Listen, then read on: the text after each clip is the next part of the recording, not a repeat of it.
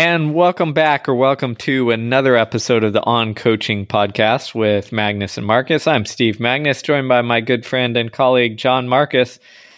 Jon, another lovely day. Oh, you already know. We're back giving the people what they want. And if you want something extra special, go ahead to the highperformance.com website. Check it out. It's back.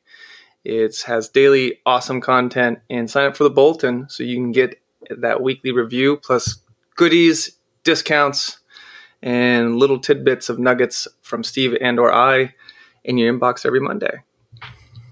Look at that.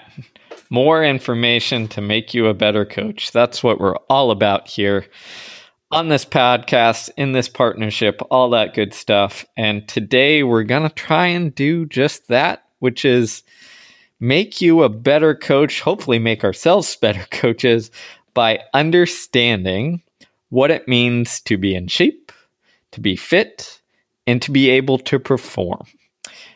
John, why don't you take us through how you delineate those different ideas that often become commingled? Right. I think it's a spectrum. So for me, you know, uh, I, along with Alan Bishop and a lot of other coaches, often say health drives performance. So what that means specifically is you have the foundational element of health. Health is just, you know, basically how's your blood. Um, you can't shake, you know, kind of crystals on me and cure cancer.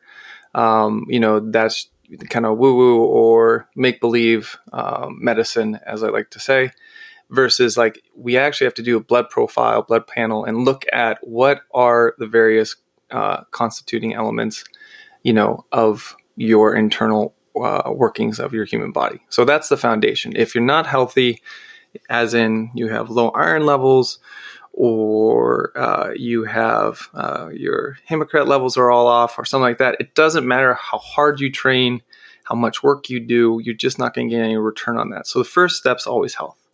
Then you have um, fitness, right? And fitness is very simple. Fitness is the ability to um, to do a task. So some people are very fit to work on their computer eight hours a day and write a whole bunch of emails or make um, PowerPoint presentations.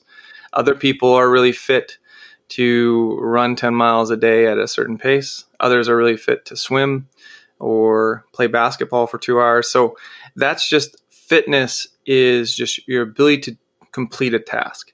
Performance then is your ability to complete a task at a certain threshold of capacity. So, in that analogy, fitness is can you run 10 miles? Yes or no? Doesn't matter the pace. In the performance, then um, uh, stop on the spectrum. It's can you run 10 miles at six minute pace? Can you run it at five minute pace? Can you do this with this kind of standard of uh, performance associated with it? Then finally, we get to the upper end, which is high performance. High performance encapsulates all those, but it also is determinant on competing against other people when the lights go on and uh, the race is official. So that whole spectrum feeds into one another. And a lot of times we say someone's in shape, they're fit, wow, they um, can do this, they're good to go. But it might not be the correct context for what is actual reality because you might only have one data point which is a workout and or time trial or a race and then you might extrapolate that they're going to always going to have this level of, ability uh, no matter the circumstance or conditions moving forward in a season or maybe moving forward throughout the trajectory of the career. So i think it's really important to get that foundational understanding of those different spots and stops on the spectrum. So when we say things we're very precise versus kind of like having this general lexicon that gets blurred, and then we don't really understand exactly um, what one's talking about or make inferences that aren't, uh, you know, accurate. Yeah, I like that. It's it's interesting because I think in our sport a lot of times we are heavy on the fitness side because it's something that that uh, heavily impacts what we do. So that distinction between like fitness and performance isn't as clear as it is in other sports, right? When you you play basketball, there's a clear distinction between like the fitness and conditioning required and you know playing the game or performing in the game time right in running it's it's intermingled because the performance is so dependent on the fitness aspect but i think what we're saying here is as you make your way up that continuum is performance encompasses fitness but it is not entirely fitness yet we spend a whole heck of a lot of time on uh, developing that fitness uh, task task de- dependent component. So, you know, as I look around the landscape of where we are in 2020 right now, I think what we're seeing is a lot of maintenance of fitness and then displaying of fitness. But we don't have the opportunities to, or most of us don't uh, have the opportunities to then move up that next level of performance. Would you agree? Yeah, I think that's the hard thing about our sport and running in general is it's heavily uh, weighted closed skill with open skill components, meaning closed skills are things that are repeatable, dependable. If you just elevate this ability, you're going to get better. And in running, if you have better plumbing, right, the better cardiovascular system, blood profile, ability to pump that, you get a lot better. But we know that races or performance or outcomes of seasons are not solely contests of who has the best plumbing. If that was the case, we just mail in VO2 max numbers and hematocrit levels and, and ferritin levels, and the person who ever had the highest, we say, hey, you win. right? We don't do that though. There is correlation between people who have higher uh, plumbing values, as I say, and who are able to be more highly competitive, but not always the case, right? We know the athlete with the highest VO2, absolute VO2 max is not necessarily going to be the winner. There's a high likelihood they may be, but running economy impacts that, resistance to fatigue impacts that, lactate threshold velocity, a bunch of other key performance variables impacts that ability to express fully your VO2 max. Uh, you know, and so it ends up being a poor indicator or poor predictor of performance because there's other variables compounding that. Same situation here. In the current uh, day and age, like, you know, we're left with the opportunities we have, right? So the opportunities we have right now is to for people to display their plumbing, their fitness, and there's a lot of people who are displaying that um, very uh, interestingly or very pronounced in the moment because you're like, hey, I'm I have this great plumbing for having trained at a high level for 10 years or five years or, you know, what have you. Uh, and so that's interesting. But we lose the context of what sports really about, in my opinion, where it's about competing against the other. And the other is essentially the unknown, uh, the other human being. It does matter who's in the race. It does matter uh, what's at stake in the race, right? There's a lot of low stakes contests going on right now with these pop-up meets or things like that which you know again uh, afford the ability to run a faster time or have a more complete display of someone's current fitness. But you take all these same actors or runners right and you put them in a championship or you put them in olympic trials or an olympic round the perceived stakes are higher. And so then the ability to perform has been um, impacted for better or ill right? Steve, you you know, and I are very keenly aware of the psychology of running. In fact, that's one of the courses that we offer on um, the High Performance West Academy uh, program because that has a profound impact. Is our um, perception of things, even though we don't have the objective data to say, I perceive this at this level, and this um, then is a, gives me arousal or dampens my arousal to this degree. We don't have those um, ability to track it as specifically as we do, like say, with a stopwatch with splits. But the longer I think I've coached, Steve, and I think the longer you've coached, uh, I think more and more important is that perception and that psychological interpretation um, on performance than say um, solely just the efficacy of someone's plumbing. Yeah, you know, um, a couple things stand out there in what you said is First, it, it makes me, uh, reminds me of uh, Dr. Siri Evans, who's a psychologist who works with uh, a bunch of high performing teams and athletes in New Zealand. Um, had this model in one of his books that was essentially uh, train to train, train to compete, train to win, and then train to dominate or train to whatever it is. And I think this train to train versus train to compete versus train to win is very similar to this like fitness to performance to high performance model. And I think what you're getting at there in terms of the psych the, the psychology is it's interesting, right? When we think of practice, how many of your athletes are afraid to fail in practice? Well, very few, right? It, there might be some, but the threat is very low for most of us, unless we're in a abusive coaching um, partnership, we'll call it. But the threat is very low because if we fail at practice, nothing really bad happens, right? The coach isn't going to let you go. Like, you know, you're, you're, it's not public. It's only you and your teammates, et cetera, et cetera. If you fail on your own, and it's that practice. No one knows, doesn't matter, the logbook, blah, blah, blah, etc. So the threat is low. As we move up through that, okay, practice threat is low, so we can take higher risks, right? We can push it and occasionally blow up, you know, occasionally fall apart. It's okay, it's not a big deal. As we move up in terms of, you know, that that we'll say is the bottom layer, that train to trainer, that developing fitness. But as we move through the, the categories here, let's say our next step is um, a time trial or what you're seeing now, which is a lot of you know uh, pacing with teammates, which is great. I think that's a great way to utilize this time when we don't have races and and to give athletes some motivation and something to do. But let's look at it from a psychological standpoint. The threat is higher than practice, but not that much, right? Because everything is controlled to a degree. The pacing is controlled. The atmosphere essentially is, you know, the who is there is controlled, right?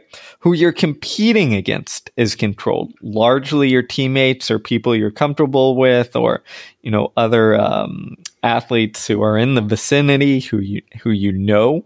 So it's a controlled environment, and this is why a lot of, or not a lot, but this is why at the elite, elite level, you'll see coaches or agents or whoever try and control who gets in races when there's a, uh, you know, a record or attempt. Oh dear right? God, yeah, yeah, it's it's nauseating actually. yeah, it's it's nuts, but it occurs at a very high level and with the, some of the best athletes in the country and in the world. And the reason it does is simply this this dichotomy we're going from fitness to high performance, because in record attempts they're relying on fitness more so and they don't want the psychology to come into play in terms of threat and control.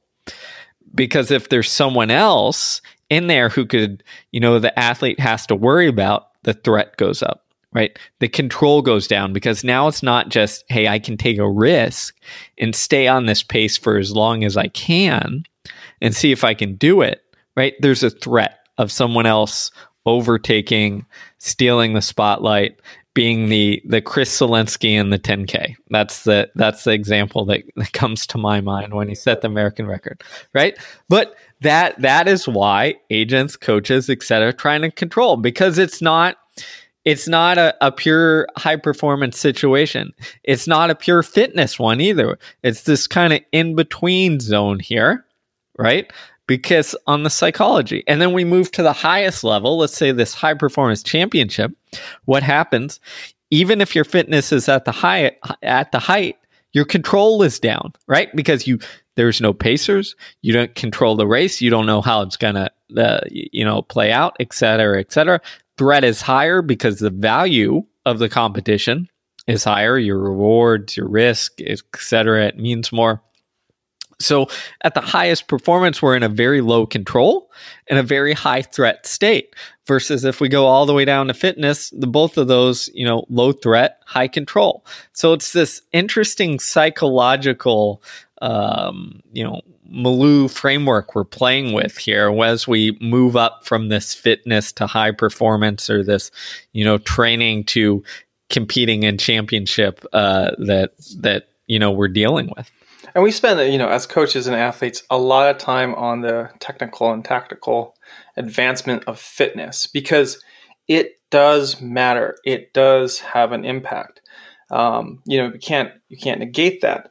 But I think it's sometimes to a detriment of understanding, you know, what Steve sometimes or I call the softer side, or a lot of people call the art of preparation, the art of competition, the art of coaching, the art of performance, in that there are psychological variables that few, if any of us, have control over. And this is why you're seeing more and more sports psychs, um, professionals coming to light, not just in you know athletics, but also in football, basketball, baseball, and the other um, big sports, because it does have a distinguishing element and advantage. Um, and how you frame the context of what you're going into and your perception has a significant impact because expectation, as Steve pointed out, is critical. A lot of times we're going to play or compete up to our level of expectation given the entire um, circumstance of the uh,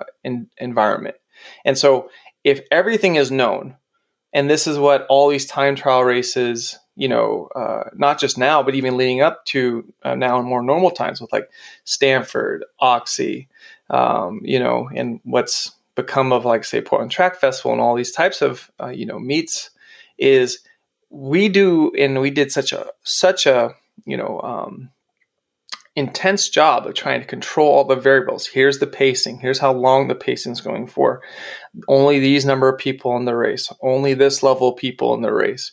Right? You created all these um, known knowns, and so that could put all these athletes at ease, so they could just focus on the thing that mattered most was trying to express their fitness at the highest possible uh, level. And it works. It works really, really well. And it's really exciting to run a fast time. Like that's, there's a lot of value to that. But then, you know, fast forward, right, to a championship environment where it might be adverse conditions, really hot or in humid, or it might be um, a different uh, unknown strategy about pacing where it's sit and kick or uh, fartleks or what have you. Uh, and the fittest person doesn't necessarily always win. This is why I love NCAA cross country or world cross country racing. And I think a lot of people do, is because it's not just, oh, they're the most dominant, they're the most fit, they're the best, they have the fastest PRs. And you hear this all the time, right? People often, you know, say, "Oh, look at the team that has the fastest 5K PRs. That team's probably going to win NCAA cross." Not always the case, you know, top down because of the psychological variable that's so potent in that because you're on this big, massive starting line with like 200 people. No coach, no athlete can possibly control 200, uh, you know, independent actors and players in that symphony. And this is why things uh, like, say, a couple years back at, in the NCAA uh, men's 10K championship on the track, when uh, two uh, Kenyans from Alabama went out uh, and just started like chugging, um, you know, dropping like two flat for the first 800. It decimated the whole field because it was a hotter day in Eugene and that's not how the game was played. And they just started doing all this surging component stuff. And that's where Ben Flanagan ended up hanging on and winning.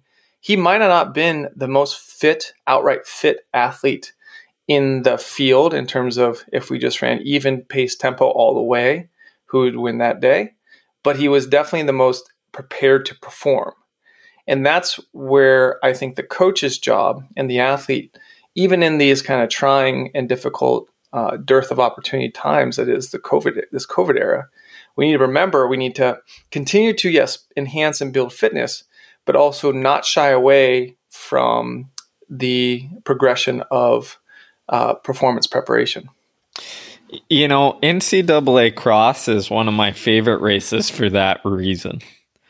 Is that you line up 200 plus people, you have all these people who are really good who are used to being in the front of races and having some s- sort of control and understanding of how it's going to go.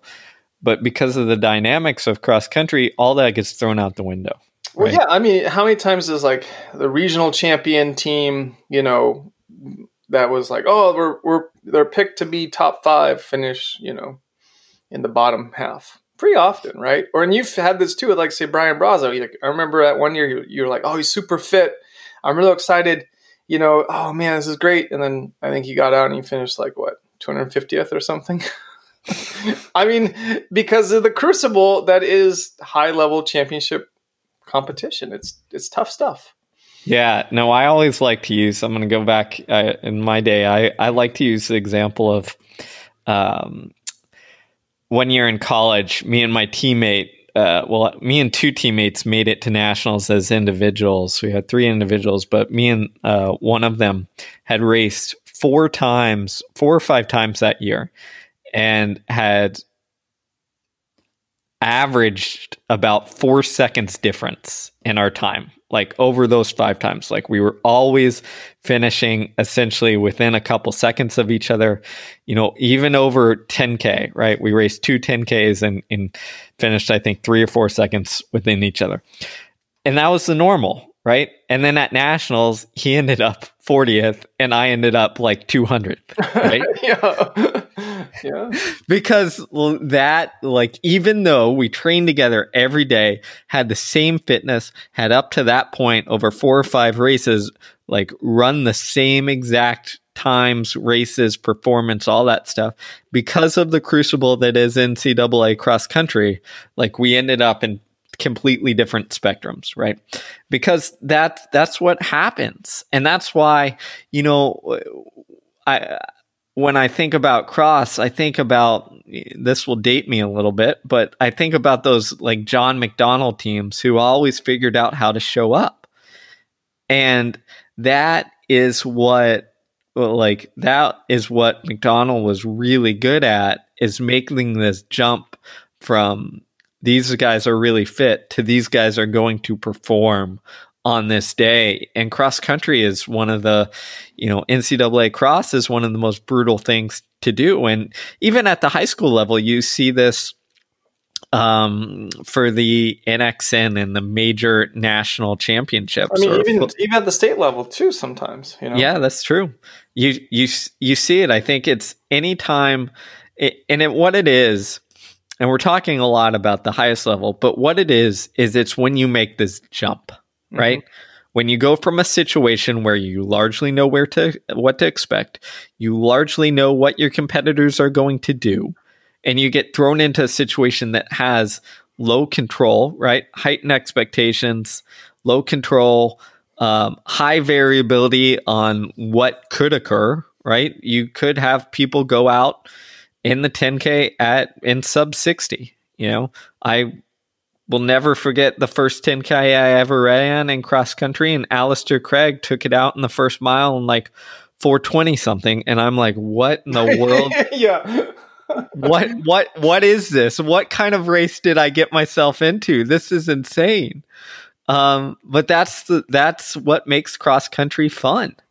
And it's it's that step of going from controlled, understandable to no control, highly variable, and figuring it out. And that's, I think, the thing that is the misnomer about breakthrough races, right? Uh, this one gets me all the time. People run a PR or uh, have a, a, or a big jump in um, performance in terms of the time on the um, that they record for a distance, and they go and everyone says it's a breakthrough performance. It's a this was a break. It's only a breakthrough performance if it is then continually followed up by successive performances at or above that um, breakthrough uh, level right? So you see this all the time, even in normal times. Someone runs a crazy fat time at some time trial meet in perfect conditions, and they're lauded as the next coming of, you know, Jesus or whatever for their level, you know, you name it, pro, college, etc. And then it just they just bounce down. They bounce down back to normal levels of performance or not quite as um, elevated levels of performance as they experienced at that quote unquote breakthrough race. Because it really necess- it wasn't necessarily a breakthrough performance, it was just an expression of fitness um, or a true or a high expression of fitness, but not performance. Performance is the, a skill or ability to replicate, um, you know, the capacity or to, to demonstrate repeatedly over and over and over again the ability to compete at a certain level. And that's performance to me. So, what you want to see is you want to see an athlete have a breakthrough race and then another and then another and another or a sustained period of competitive ability over the course of a season. If that sustains over the course of a season and then it's elevated the next season and the season after that, then you might be able to three seasons later point back to that breakthrough race as a thing that predicated and created this cascade of ability um, and progress forward. But just you can't in the moment uh, say it's a breakthrough performance because it was a PR or it was the fastest they've ever ran. I've seen this happen all the time and far too much, unfortunately, with too many you know motivated athletes and smart coaches and then they think the athlete is then okay you ran this time and now you're at this level so we're just going to do all workouts at this level and have this expectation that you're always going to perform at this level of competency and ends up corroding the athlete or overtrains the athlete or burns the athlete out because this they agree everyone agrees that they're at this new level because they just ran this race but the reality is they aren't quite fully there yet. And that's where I'm always actually super cautious when someone has a, um, you know, uh, a big leap in demonstrated performance or a, a PR, because I've learned over time, because I've made this mistake too, that we need to see a little bit more demonstrated proof of this. Um, you, you know, I think it's just it's just another example of like the psychology of it, right? Coming into play heavily because it's like all of a sudden we see data essentially oh this person ran this now he's at an elevated level well the, the, the psychology changes as well like expectations change right sometimes they change in the positive direction sometimes in the negative direction right and that those expectations change not only for the athlete but the coach like the coach how they sees the athlete can alter as well and sometimes too much right where the athlete, you know, the coach changes his uh, expectation for that athlete way too much, starts assigning way too hard workouts, et cetera, et cetera. So it's difficult. You know, I, a lot of times, this is the problem with our sport in that it's so defined by time and that everything we do is so wrapped up in time, including our coaching which is all based on time and splits and like you know assigning splits and all that stuff that sometimes we we do a disservice to our athletes by you know creating this expectations.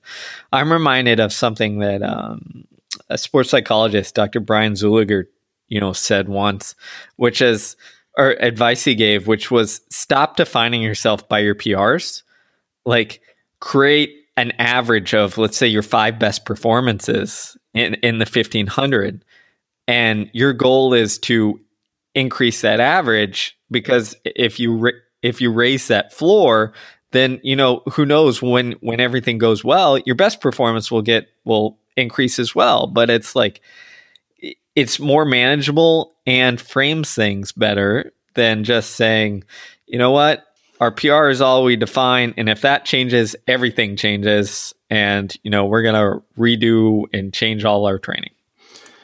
I think uh, you you nailed it. Like um, you know Dan John, who you know you've had we've had uh, come and talk on the uh, um, uh, I forget what they were mini courses or something, but who Steve knows really well, uh, who I'm a big fan of.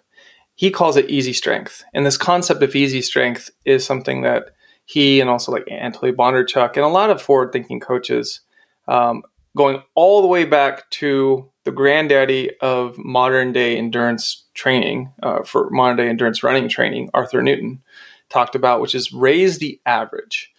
Don't chase the highest peak, but instead just make your base level elevation a bit better. And Mother Nature can't be hustled. So the concept here is pretty simple. It's go at what is perceived as relatively easy or moderate. And as that level of easy or moderate naturally increases through uh, consistency and um, repetition over time, that raises everything up. So your your peak will also be higher as well. You know, Arthur Newton, he's essentially the one that Arthur Lydiard uh, uh, like kind of copied and pasted or was influenced by a lot of his ideas. They they both advocated very similar things, but Arthur Newton came in the late 20s, early 30s uh, to prominence. It's just he was so advanced, he wasn't really realized until about the 60s or 70s when they started to take his ideas and apply them uh, more universally. Uh, and but one of the key things was that was spend time raising your base, and this is where the idea of base training came in. Is it's like what is the ground floor, and if you elevate that ground floor, everything else from that will be stronger and more prof- um, pronounced and also more sustainable. And I think we just have to get back to just remembering that, like, you know, not posting only your best workouts or getting excited about your best workouts, but even the the, the average workouts or the workouts you don't feel good, the workouts are just kind of what I call punch the clock, just another day. What's what's that you know um, average looking like? Like this concept that you need to bring like 20% or elevate or, or like, you know, get in the zone to produce this um, high achieving or sexy split workout is kind of foolish, in my opinion. It's just that's not how Mother Nature works. It's not how training works. Um, what you want is you just want the unsexy workouts to slowly and surely, you know, just get a little bit better so that the perceived level of exertion is appropriate for the pace that you're running. And over time, it will all elevate if you just stay the course. This is why fartlek training was and has and still is such a powerful tool because the only things you have in fartlek training are your perceived level of exertion on that day uh, and then potentially a stop and go period. And you don't even need to use a stopwatch. You just start and go as long as you want um, you know, as long as feels good. And that's kind of the value of that is because our biorhythms are, uh, you know, oscillate and change. And that's why we have to go hard easy because a lot of times the stimulus or stress that we impose on ourselves is not fully realized by the body and the nervous system until sometimes uh, 24 to 36 hours after that high intense or high stress period because you have all these uh, adaptive hormones are bio, um, you know flooding your body so you can meet the demands of that stress. But then as you start to recover and rest those precipitate away. And then all of a sudden you're just left feeling exhausted or you know low energy one or two days later and you go what's wrong with me i just i just did this amazing race or this amazing workout but the demand physiologically and psychologically and hormonally was so high that now you have to kind of like you know repay that debt, so to speak, as Steve and I talk about, by going super easy or low intensity to no intensity or light intensity state as you to- can p- completely recoup from that effort. Yeah, it's it's that ebb and flow, and I think you know what we're kind of circling around here. We've ended we've ended up in an interesting place. Is it's this ebb and flow of like not only psychological stress or workload, but uh, you know, physical as well. And it's these two that interplay that we have to recognize and um, and account for. And as we kind of make our way back to this kind of well, what's the difference between fitness and, you know, competing or performing or what have you? Is I think that's it. In practice, let's say we do a very hard workout. Well, the physical stress is high. The psychological stress is is moderate, right? Because there's no threat, there's no nothing, blah blah blah. It's just the psychological stress of like going toward to exhaustion. But as you as you work your way towards high demand, or we'll say in this case, even breakthrough performances, a lot of times that psychological stress, the physical stress might be the same, but the psychological mental stress is uh, increased several fold, and that's why you have that, as you just talked about, that kind of couple days after you just ugh, feel Yeah. drained. yeah. And, Mhm.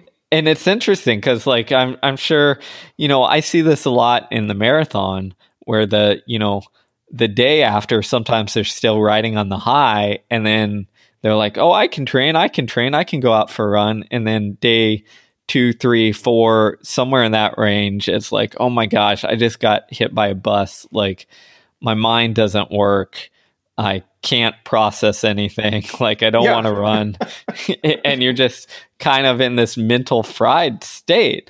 And that it's interesting to think about because it's this interplay and and you can use that feedback as well is a lot of times we're used to listening to the physical feedback of you know this is sore. This is this feels fatigued. You're tired or whatever have you but the psychological feedback of like how is your mind working how sharp are you in processing things like Mhm. does your brain kind of feel like mush like that might be an indicator that from a physical side you need some rest as well I think that's the thing about peak performance, right? Is you know a peak in, means that you're going to come down, and either you're going to step down or fall down, and that's the hard part too. Is I've had athletes who had great seasons or great finale races, and they can't wait to get back to training. They just want to keep training because they think it just gets better. I just I'll just keep doing more. It's like no, the thing about a peak is there's an upslope, and we're trying to time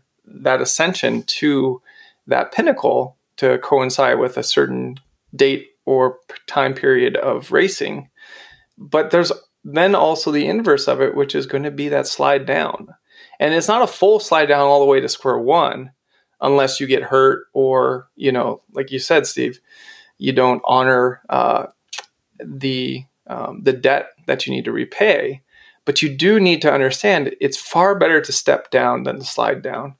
Um, and so the hard part is having this concept of being in shape year round or having this concept of oh time trials demonstrates all this great fitness people have and again time trials are very very useful i think to create motivation in the athlete to demonstrate um, improvement of of fitness and progression i mean like bowerman you know uh, you know uh, lydiard uh, uh, Cerutty, uh, I mean, you name it. Like all the um, coaches, a lot of coaches use time trial efforts as a regular staple in their training, just to give the athletes a context of how their progression of training was working. And they a lot use just again on percent or perceived effort levels. So they would just run, say, three laps at three quarters effort for the athlete, not giving them a split and just run they do that once every two weeks. Like Vinland ah does that with his training, whether it's a time trial or a race. They use it as a guiding, a signpost about the direction that things are heading. But they don't take that time trial and then say, look, I'm now going to be this fit all the time, or I'm going to perform at this level all the time, and then create this corrosive expectation that because I ran this time trial in this setting, that now that's the new standard of who I am. And then the you know can get really upset when they don't meet that level of ability or or that output again and hit that mark versus no it's again training to me is always geared towards a certain uh, endpoint or a certain uh, period of racing. And that's the whole point of peak performance is you're trying to come to this peak at the right time. And unfortunately right now in the covid era we don't have that. Um, you know, we just have these kind of pop up things, or maybe it's happening, maybe it's not. So the question is okay, how do you stay fit and prepare to perform in this kind of um, unknown or time of uncertainty when, like, it doesn't look like we're going to have the types of seasons we're used to having back anytime soon? Yeah, it's um, it's it's a tough question to answer. You know, I I think as I sit here, you know, you you kind of hit it on the head there at the end where you said, "What do we do when it doesn't look like we're going to have the types of seasons that we're used to having?" right? And that's something that I've struggled with as as a college coach on how this fall and then potentially going into the spring do I keep like well, let's step back. Keeping the fitness is easy. Okay? This is the, it's the easy part. the the fit the fitness for us is until we know what we're doing, we're training at about 80% of, you know, our capacity, right? So what does that mean? It, it's not necessarily in volume or intensity. We just don't really go to the well and we do enough to keep everything we can fit. What is everything we can fit? It means we're doing tempo runs, we're doing short sprints. It means we're doing 200s on the track, it means we're doing mile repeats. We're not pressing any of them, we're just kind of doing them, right? Because that gives us the widest breadth of fitness at a time when we're not sure what's going to happen. Now, we'll set up some uh, time trials, but we'll also set up some inter-team competition. So this is my solution. I don't know if it'll work out. We'll report back in a couple months. Okay. But we've split the team up into, you know, or we are splitting the team up into three, you know, three different teams essentially, uh, mixed between men and women. We'll have a draft, right, where team captains get to pick, and then we'll do intercon inter-team relays, competitions, etc., with scoring involved. Does that mimic everything that we miss from not having a cross country season? No, absolutely not. Does it increase the threat in a fun way a little bit? I think it's lower threat because it's just our team. But it also, you know, we're going to hype the crap out of this so that it it it feels like a big deal and it will be a big deal to us. So we get some of that competition around there. Now, I don't think we need a ton of it, but in my head, I sit here and I say, you know what? We haven't competed in a race since um, March.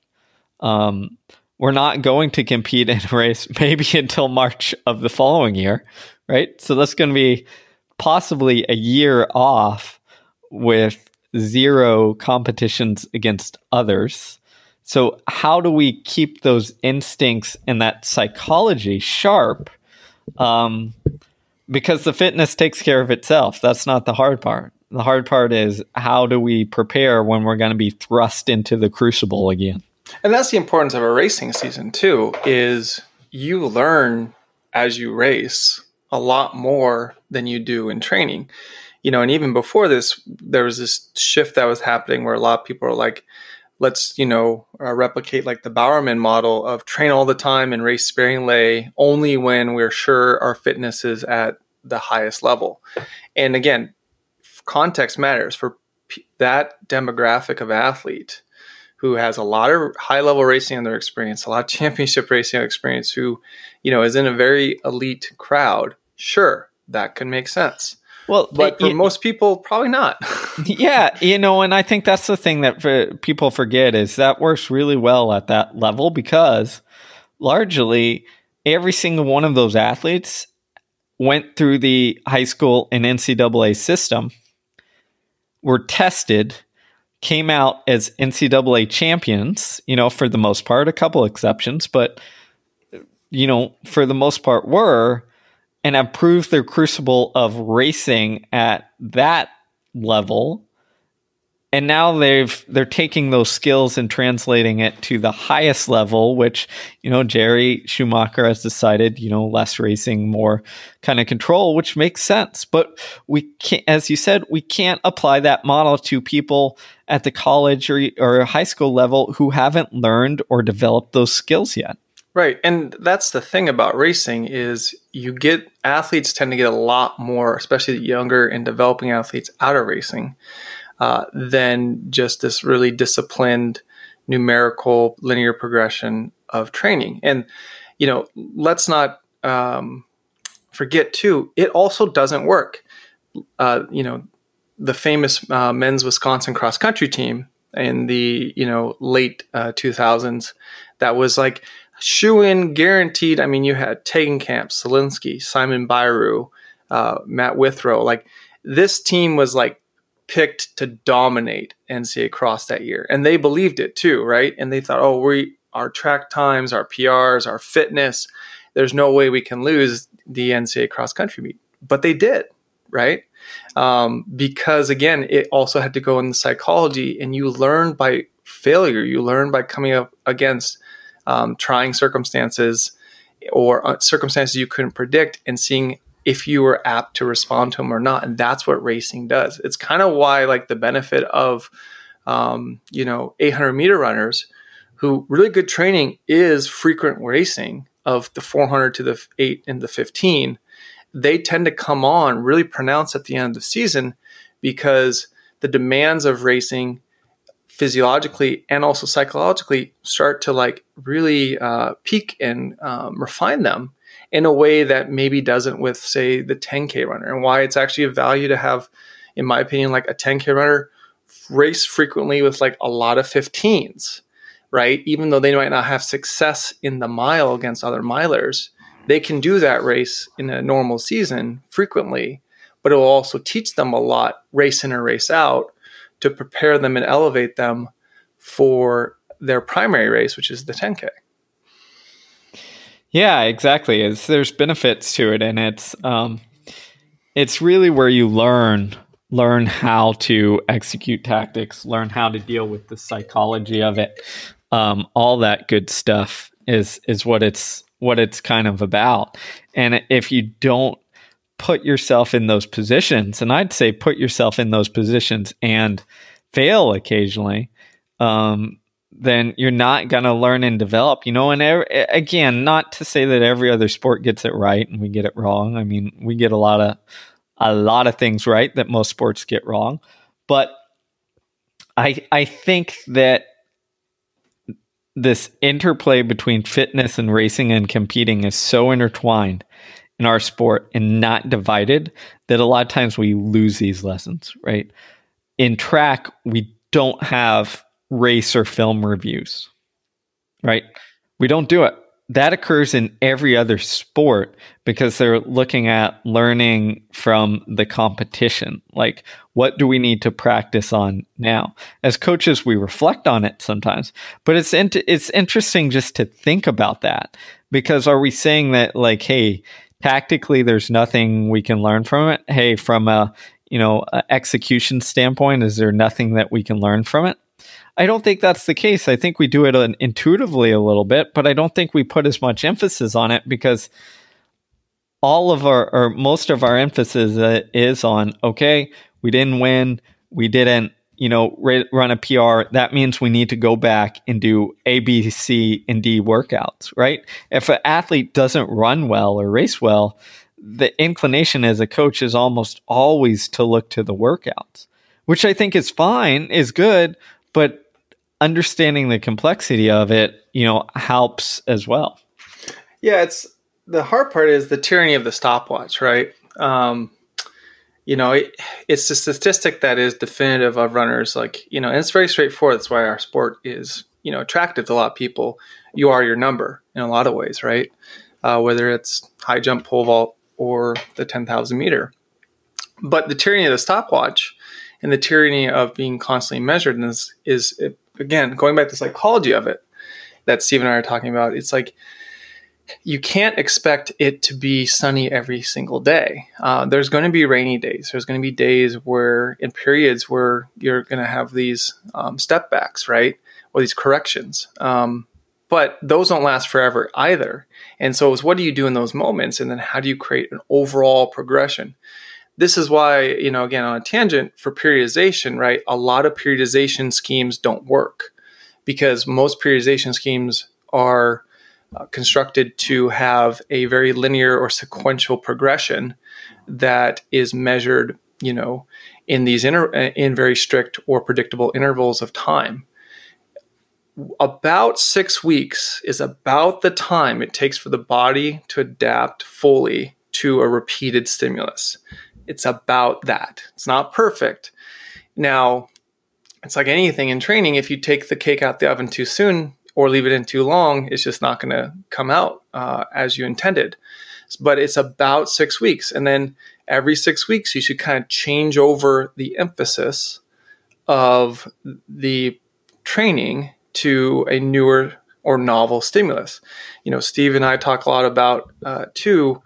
You introduce qualities, you stabilize them, then you maintain them. So never take anything out, but you don't need to continue to elevate all the um, qualities concurrently. Once you find the good enough point or stable point, that's when you layer in a new stimulus. And uh, when we forget that, I sometimes like when a time trial has a really awesome mark, or when we're so focused just on getting a little bit faster every run or getting a little bit faster uh, every every week. That's when we start to get to, into corrosion patterns, and where sometimes racing in um, different contexts is, is very helpful. Like in Houston, right? You guys will go to Mount Sac in a normal track um, season, and you know someone will run a really you know fast 5K and feel really positive about themselves in PR, but then they come back at Rice two weeks later and run a 15, and all of a sudden that 15 was really felt really really hard because you're in hotter, more humid weather in late April in in Houston, and the athletes goes, "I thought I was fit." Well, context specific, you are, and we also know that you know training and racing and humidity is poor man's altitude. so, you know, it's just understanding how all those things factor in, and in this time period of unpredictable era, how do you continue to sharpen and advance the competitive um, uh, crucible of the mind? Even though we don't have all these exciting novel opportunities to go up against all these unknowns, i.e., other competitors in different race race settings, when it's just kind of you know more this controlled or predictable or stable environment of your team teammates in practice in the same setting over and over and over again. Yeah, you know, I'm glad you brought that up because I think that's a lesson that might seem obvious to us coaches, but we forget that athletes don't quite grasp that. You know, I deal with this every single year, right? Where we go somewhere where the weather's nice, competition is good, etc.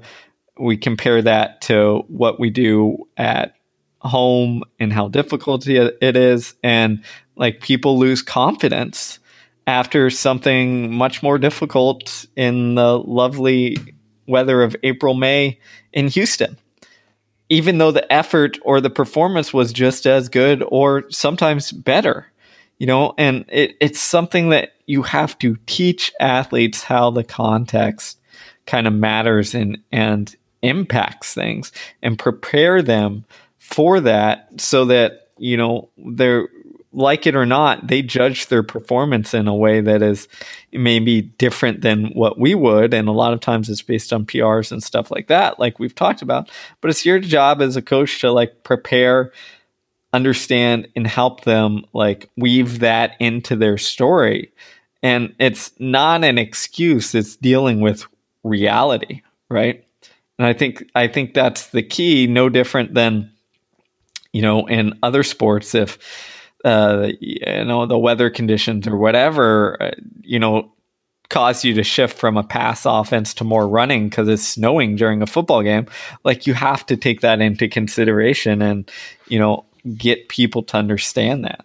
That's why every race and every game is its own like unique uh, situation and own unique circumstance. I mean it's why you know other sports have a win loss column and they're all indep- the wins are independent of each other, right? Sometimes in running, we tend to, I think, blend them all together and think once I've demonstrated a certain aptitude or fitness level, I have this expectation that the money in my bank account only goes up. And again, it's, it is like we said, context specific. And I'll give a quick example of when I had an athlete deal with this, uh, like Daniel Herrera, when he set the Mexican uh, national record in the mile, ran 356 in Boston area. Um, he then went over to Europe, to Ireland, to race a couple mile races in the kind of Ireland area, right? And he travels across the Atlantic, different time zones. He had just ran 356, and then he runs his first mile race there at like Dublin Games or something. He runs like 402, And you're like, what the hell happened? I just ran, how did I run two seconds per lap slower? I go, Dan, you just traveled across the Atlantic, you know, or and raced, and you just different first time to Ireland, all this new stuff, right? All this new novel stimulus. Like the body wasn't ready to come back, you know, after like two days off the airplane, obviously, and compete at a high level. You know, sure enough, as he acclimated over there, a couple days later, four or five days later, comes back and runs a highly competitive like 358 at a, um, the Morton Games or Letterkenny or something like that, right?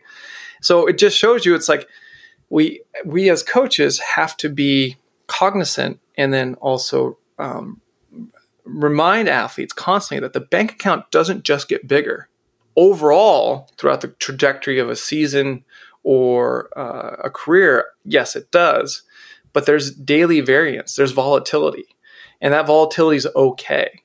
Um, you know, and I've had many times where an athlete has had a series of really um, crappy races, right? They just couldn't put it together. Um, and but it was you know and had poor results and poor um, placings and they just felt felt really downtrodden and nothing was wrong with like their health right their biomarkers or anything and i had to remind them hey you're in a, a, a period of really heavy demand maybe not just from the training, but also life, school, work, what have you. Uh, take it easy on yourself. Like, just remember, like, what we're doing now is setting you up to be able to do things at this higher level you want to do during that peak period. And that's where, again, we got to remember the peak part of peak performance is that stress plus rest equals growth. And you got to put in that stress you know, at a really high level, but you also have to make sure that you complement it, you know, in the micro and macro with rest so that you can get that growth in that certain and express that in that certain time frame uh, in that period and then put that on cycle and repeat. But this is what's being ripped away from us right now is that ability to create these cycles of peaks um, that are so healthy to really focus and concentrate people's attentions on. And so now it's kind of the uh, thing that is of concern in this era of the, the COVID pandemic is where and how to focus our athletes' attention so that when we do have these a lot of restrictions lifted and we can go back to a kind of normal sequence of a season and competition, that they are going to be in a better position uh, versus being a little bit too diffused and too concerned about what's happening in the moment and are they fit enough you know, are the workouts their times they're they're posting competitive enough with you know people who they consider their peers or not. Uh, and as a coach we need to you know uh, express the rally cry to call them back and say hey hey hey this is a rainy day. This is a rainy period. This will pass. Sunnier days are ahead. Maybe not tomorrow maybe not next month but the sunny days are ahead. There's still something to get ready for and look forward to even though we can't specifically say when. But pandemics don't last forever. we got to remember that. Even though when you're in the middle of them, it feels like they are. Yeah, you know, and I think you you nailed it there. Is it's giving them something to look forward to and bridging that gap, and you know, it's framing it as again I kind of outlined how I'm dealing with it, but like the fitness kind of takes care of itself. We don't need to press things. We we know how to develop this. We need to be fit enough so that when push when it the time comes and we know when to race, we can race, right? Yeah. And uh, sometimes, you know, with one of my uh, post collegiate professional athletes, she got into the marathon and and found out six weeks before the London Marathon was going to happen. So this is really a testament of she was doing, you know, not ideal marathon training, but we'll see. It was training ready to get her ready for, um, you know, maintaining fitness at about 80 to 90%. And we're going to ramp up for six weeks and see what happens. And I think, again, from the fitness standpoint, that's what you do. And then from the performance side, as you move up into these high performance, I think you, you know, we talked about here is how do you create competition, but also high performance, as you said, is about health. How do you support your athletes during a pandemic when, you know, their their control has been gone, they don't have their normal routines. Um, some some of them are being, you know, uh, for essentially forced onto campus and staying in their dorms all day and not really going to classes and sitting on online classes. So how do you support them and give them the necessary foundation of well-being so that when time the time comes like they're in a position to do what they love to do I think we got to remember too with that, Steve. It's it's fostering a sense of community. Um, you know, that's the hardest part. Is I, uh, you know, and this is a tangent, and probably this will end. So on this tangent, I mean, I know for me, being having been ripped away from the um, travel and ebb and flow of like the meet schedule of the season, and having looked forward to like an Olympic trials coming up, and then the summer racing, you know, season and fall and etc. You know, not having the that rhythm has been very difficult because that's majority the majority of where my um, socialization happens with my friends and peers. Right, we see each other at track meets, um, and now it's like texts and calls, and they're great, you know, and that's a good way to stay connected. But it doesn't replace uh, doesn't fully replace uh, that that gap, right? And that's where, as a coach, you know, or anyone who has a leadership position, whether small or big, uh, meaning you have the ability to create a rally cry for people to gather around a vision, a purpose, uh, and a direction. Like we now more than ever is the time um, that we have value. Uh, again, with people who might be, you know, levels of seniority ahead of you, on your organization's totem pole who might not be making maybe the most intelligent or um, safe decisions, you know, or people who you think are doing a great job. Like it doesn't necessarily matter what decisions are being made above your pay grade. It matters who can you impact right now that uh, you're in charge of, or uh, who look are looking to you to provide some guidance. And I think this is where the coach more than ever uh, has a time to shine to keep young people or athletes, even if they're you know aging young people, as I call them, uh, um, excited and um, focused and connected. Um, you know, and that's great. We have all the connection machines we do. Uh, it's just taking advantage of that because, again, it can get really lonely or it can be perceived really lonely when all we have is just a, a um, uh, our, our room and our laptops or you know our cell phones instead of that that face to face human to human connection and touch that we so crave. And you know handshakes high fives and hugs will come back into vogue i guarantee it. Uh, there'll be a thing we can do again freely without any concern. But until then that's where as a coach we just got to find new novel ways to keep people connected and keep communities engaged um, so that when we we we have this uh, return, all that pent up demand um, that's you know accumulating right now. We can just celebrate that revival when it makes safe, uh, sense and when it's safe to do so again. Amen. That's what it's about. Is you know getting ready for hopefully better times ahead and keeping that optimism going. So yeah, uh, sunnier days are ahead. Yes. I guarantee. We don't know when though, but they are guaranteed. at, at, some point, it's not getting false hope, but it's knowing that things will get better, and we've just gotta kind of manage and do the best we can until then. So. Um, we hope you, as coaches, are doing the best you can by upping your game, listening to this podcast, checking out High Performance West, checking out the Scholar Program, uh, the Academy of Scholarship, and everything we're doing there. So you know, hopefully we're filling your day with things to do, which I'm sure you have enough of if you're coaching at the high school level or even the collegiate level with all the uncertainty. But take care of take care us. of yourself. Yes, take care of yourself and join us. Like I think that's been one of the great things is this time has really gives, given Steve and I an opportunity to reflect and hear from a lot of people um, who we are just overwhelmingly thankful for that have benefited or have been positively impacted by all the things Steve and I put out there. Both stuff that's free, and we put a lot of free stuff out there, and stuff that we, you know, um, ask that people pay for to support us and support uh, what we're doing. Um, because again, the the importance is the ideas circulate. You know, I think a lot of times people are like, "Oh, you should only pay for have paid for content or keep everything behind a paywall." And I don't think that's the case. I think there's a lot of power in like circulation of ideas, and the more we can freely circulate, the better.